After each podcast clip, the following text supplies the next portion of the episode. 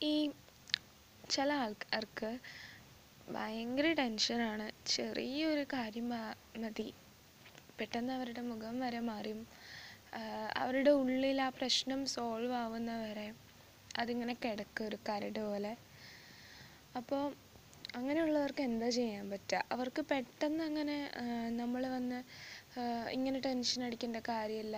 ഇതൊക്കെ കൂളായിട്ട് കണ്ടാൽ മതി എന്ന് പറഞ്ഞു കഴിഞ്ഞാൽ അവർക്കത് എഫക്റ്റ് ചെയ്യില്ല. കാരണം എന്താ പറയുക ഒരുപാട് നാളായിട്ടുള്ള അവരുടെ ഒരു ശീലം തന്നെയായി മാറി. എന്തെങ്കിലും കാര്യം വരുമ്പോഴത്തേക്കും പെട്ടെന്ന് അതിനെ ഓർത്ത് ആദ്യം കയറുള്ള കയറുന്നത് അപ്പോൾ അതവർക്ക് പെട്ടെന്ന് മാറ്റാൻ പറ്റുക എന്ന് പറയുന്നത് ആരൊക്കെ എത്ര ഉപദേശിച്ചാലും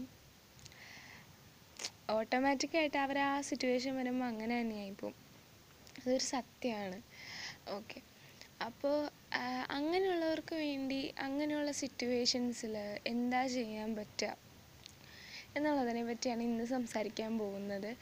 നേരത്തെ പറഞ്ഞ പോലെ അതങ്ങനെ ഫുള്ളായിട്ടങ്ങ് ഒറ്റയടിക്കങ്ങ് മാറ്റാൻ പറ്റുന്നൊരു കാര്യമല്ല എന്നിരുന്നാലും എന്തെങ്കിലും ചെറിയ പൊടിക്കൈകളൊക്കെ ചെയ്ത് നമുക്ക് ആ ടെൻഷൻ ഒഴിവാക്കാൻ ശ്രമിക്കാം.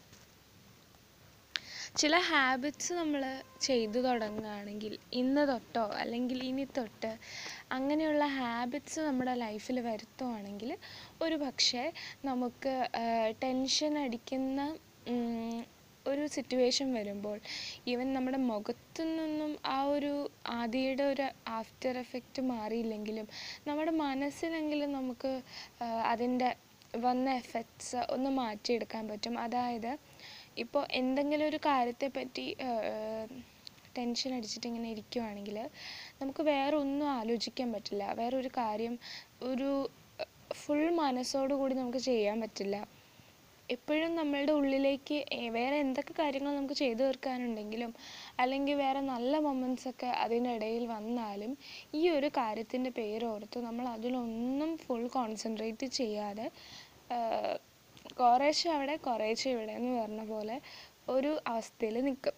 അപ്പോൾ അത് എങ്ങനെയെങ്കിലും ഒഴിവാക്കണം. കാരണം ഒരു വലിയ കാര്യമായിക്കോട്ടെ ചെറിയ കാര്യമായിക്കോട്ടെ ഒരു പ്രശ്നമുണ്ടെന്ന് കരുതി നമ്മൾ ആ പ്രശ്നത്തിന്റെ പേരിൽ നമ്മുടെ നല്ല അവസരങ്ങൾ എന്തിനാണ് നഷ്ടപ്പെടുത്തുന്നത്? അല്ലെങ്കിൽ നല്ല മൊമെന്റ്സ് എന്തിനാണ് ഇല്ലാതാക്കുന്നത്? അല്ലെങ്കിൽ നമ്മുടെ കൂടെയുള്ള ആളുകൾ അവർ മേ ബി നമ്മുടെ ഉള്ളിലുള്ള പ്രശ്നം അറിയുന്നുണ്ടാവില്ലല്ലോ? അപ്പോൾ അവർ നമ്മളുടെ അടുത്ത് വന്ന് ചിലപ്പോൾ നമുക്ക് അവരുടെ കൂടെ സ്പെൻഡ് ചെയ്യാൻ കിട്ടുന്ന കുറച്ച് സമയമായിരിക്കും. പക്ഷേ എന്ത് പറയാനാണ് നമ്മൾ ആ ഒരു ഈ ഒരു കരട് അകത്ത് കിടക്കുമ്പോഴത്തേക്കും നമുക്ക് ഫുള്ളായിട്ട് നമ്മളെ എക്സ്പ്രസ് ചെയ്യാൻ പറ്റത്തില്ല. അല്ലെങ്കിൽ നമ്മൾ നോർമലി എങ്ങനെയാണോ അതുപോലെ എക്സ്പ്രസ് ചെയ്യാൻ നമുക്ക് പറ്റത്തില്ല. കാരണം ഇതിങ്ങനെ ഉള്ളിൽ കിടക്കുമല്ലേ അപ്പോൾ അവർ നമ്മളോട് ചോദിക്കുക എന്താ പറ്റിയെന്ന്? പക്ഷെ നമ്മളൊന്നുമില്ല എന്നേ പറയത്തുള്ളൂ. അങ്ങനെ. സോ അത് നമ്മൾ എങ്ങനെയെങ്കിലും ഇല്ലാതെയാക്കണം. അതിന് വേണ്ടി നമുക്ക് ചെയ്യാൻ പറ്റുന്ന കുറച്ച് കാര്യങ്ങൾ. അതെന്തൊക്കെയാണെന്ന് നമുക്ക് നോക്കാമല്ലേ അപ്പോൾ അതിൽ ആദ്യത്തെ കാര്യം എന്ന് പറഞ്ഞാൽ നമ്മൾ മുന്നമേ നടന്ന പല കാര്യങ്ങളും ആലോചിക്കുന്നത് നല്ലതായിരിക്കും. ഇപ്പോൾ എനിക്ക് ഞാൻ പൊതുവേ ഇങ്ങനെ ടെൻഷൻ അടിക്കുന്ന ഒരാളായിരുന്നു. അല്ലെങ്കിൽ ഇപ്പോഴും ആണെന്ന് എനിക്ക് വേണമെങ്കിൽ പറയാം. കാരണം എനിക്ക് ഫുള്ളായിട്ട് ഇത് ഓവർകം ചെയ്യാൻ പറ്റിയിട്ടില്ല. ചെറിയൊരു കാര്യം വന്നാലും എന്റെ ഫേസിൽ ആ ഒരു ഒരു ഈ പറഞ്ഞ പോലെ ഒരു എന്റെ മുഖം മാറും. ആ, ഒരു സംഭവം ഉള്ളിൽ കിടക്കുന്നതിന്റെ ഒരു പ്രശ്നങ്ങൾ എന്റെ ഉള്ളിൽ കാണും. അപ്പോൾ പക്ഷേ ഞാൻ അതിനെ ഓവർകം ചെയ്യാൻ എനിക്ക് കുറച്ച് സമയം വേണം. എല്ലാവർക്കും അങ്ങനെ ആവണം എന്നില്ല ഓക്കെ. അപ്പം ഞാൻ ആദ്യം തന്നെ ചെയ്യുന്നത് ഫസ്റ്റ് സ്റ്റെപ്പ് എന്ന പോലെ ചെയ്യുന്നത് ഞാൻ എന്റെ മുന്നേ നടന്നിട്ടുള്ള പല കാര്യങ്ങളും ആലോചിക്കും. അങ്ങനെയുള്ള കാര്യങ്ങൾ അതായത് ഇതുപോലെ ഞാൻ ടെൻഷൻ അടിച്ചിട്ടുള്ള പല സംഭവങ്ങളും ഇതിന് മുന്നേയും തീർച്ചയായും ഉണ്ടാകും ആദ്യമായിട്ടൊന്നും അല്ലല്ലോ നമ്മളങ്ങനെ ആവുക. ഫസ്റ്റ് ടൈം അല്ലല്ലോ. നമുക്ക് ടെൻഷൻ അടിക്കാൻ പല കാര്യങ്ങളും പല റീസൺസ് പല വലിയ സംഭവങ്ങളും ചെറിയ സംഭവങ്ങളും ഇതിനോടകം കടന്നു പോയിട്ടുണ്ടാകും അപ്പോൾ അങ്ങനെയുള്ള സിറ്റുവേഷൻസിലൊക്കെ നമ്മൾ എത്രത്തോളം നമ്മുടെ സമയം വേസ്റ്റ് ചെയ്തു ആ ഒരു കാര്യത്തിന് വേണ്ടി മാത്രം. അത് ചിലപ്പോൾ ഒന്നോ രണ്ടോ ദിവസങ്ങൾ എടുക്കും എടുത്തിട്ടായിരിക്കും. അല്ലെങ്കിൽ രണ്ട് ദിവസത്തിന് ശേഷം നടക്കാനിരിക്കുന്ന ഒരു സംഭവമായിരിക്കും.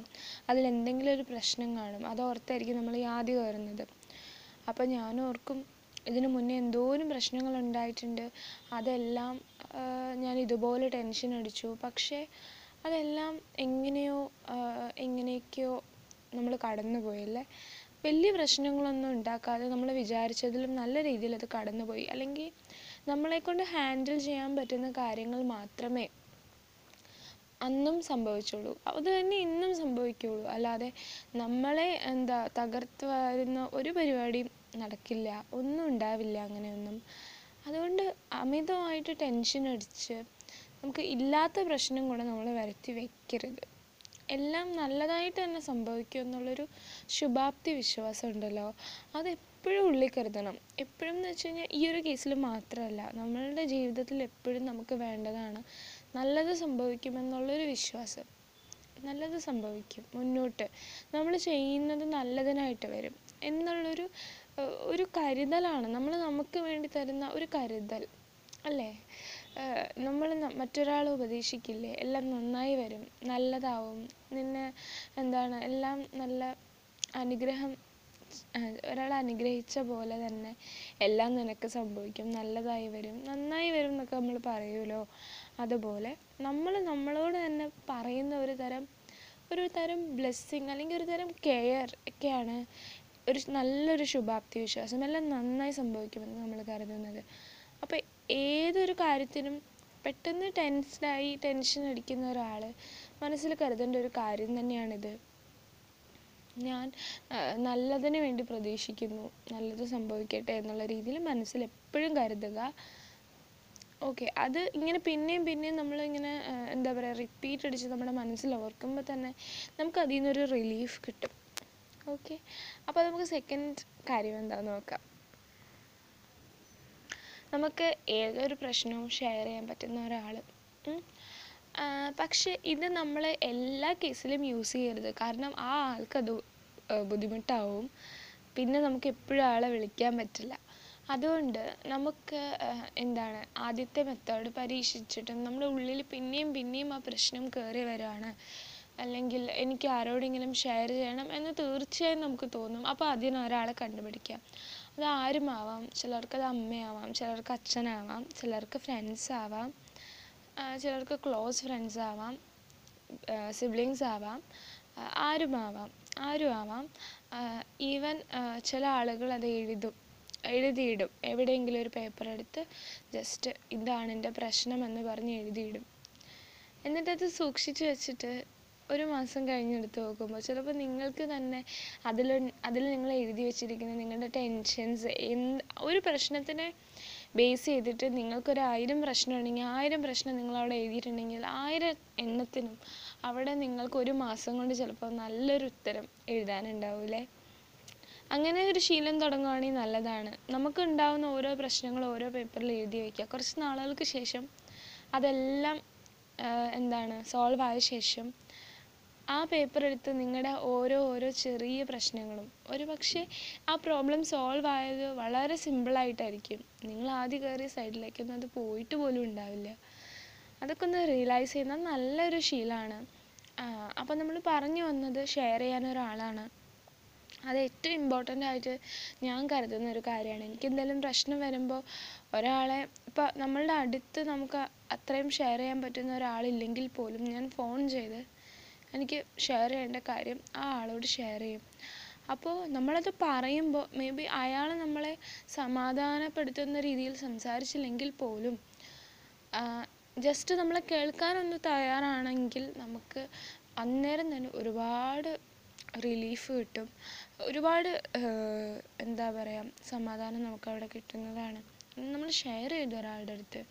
ഇന്നതാണ് എന്റെ പ്രശ്നം. പിന്നെ ആ ആളുടെ ക്യാരക്ടർ അനുസരിച്ചിരിക്കും അയാൾ നമ്മളെ തിരിച്ച് എങ്ങനെ സമാധാനിപ്പിക്കും എന്നുള്ളത്.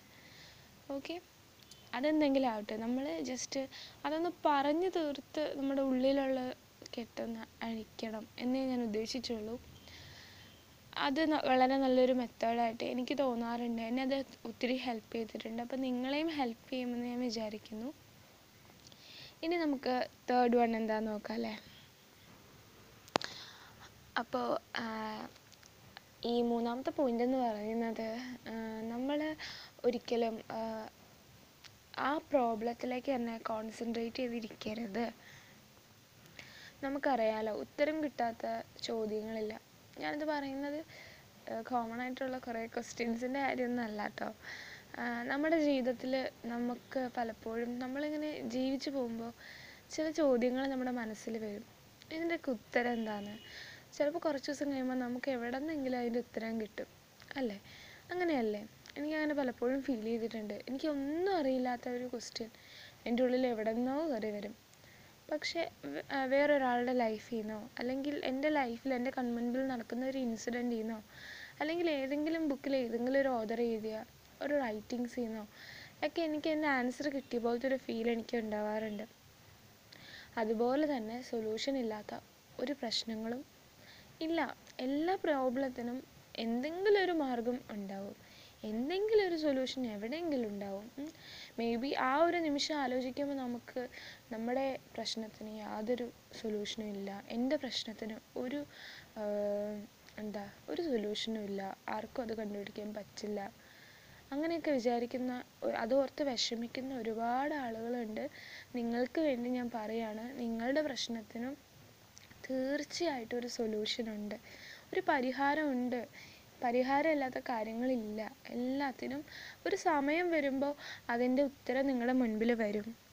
അവിടെ ആ പ്രശ്നം അവസാനിക്കും.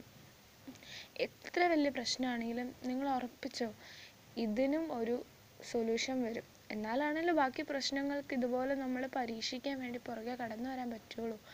അപ്പോൾ പരീക്ഷിക്കാൻ വേണ്ടി വരുന്ന ഓരോ പ്രോബ്ലംസിനും ഒരു ആൻസർ ഉണ്ട്.